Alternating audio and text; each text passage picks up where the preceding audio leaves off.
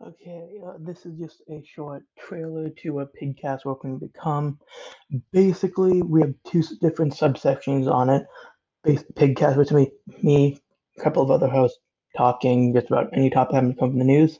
Then the second part, which is me more so um, calling it Around the Fandom, which basically just lets, we can talk about really anything that says like, um, we're mostly going to history of like a fandom, so like first one we're covering is the Phantom Freddy's fandom, and basically we're just gonna go through first parts in the history, cover the fandom, couple episodes on that, and then we actually will be re- uh, reading some stuff from the fandom, just cracking some jokes.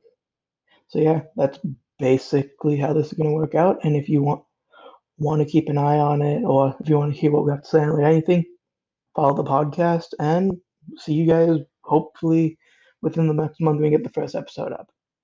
Bye.